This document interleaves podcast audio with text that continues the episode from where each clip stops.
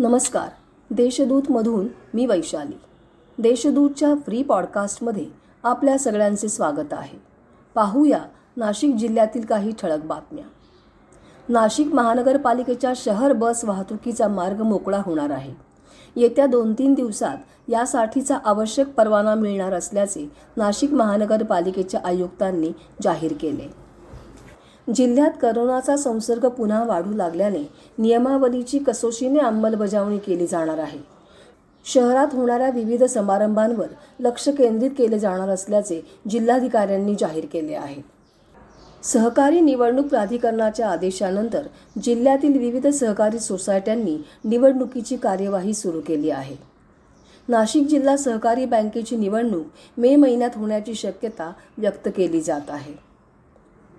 तंबाखूमुक्ती जनजागरण अभियानांतर्गत शाळा परिसरात येलो वाईन कॅम्पेन राबवले जात आहे. याची आढावा बैठक नुकतीच संपन्न झाली. नाशिक येथील छत्रपती सेनेने यंदा शिवजयंती निमित्त सहा फूट रुंद आणि आठ फूट उंच टाक तयार केला आहे. या टाकचे अनावरण शालेय विद्यार्थिनींच्या हस्ते करण्यात आले.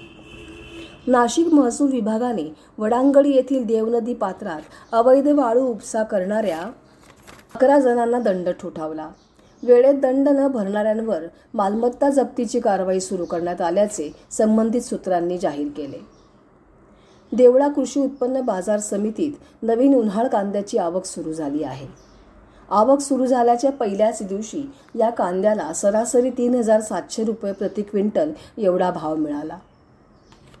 नाशिक शहर वाहतूक शाखेचा कारभार यापुढे पोलीस ठाण्यांमधूनच केला जाणार आहे.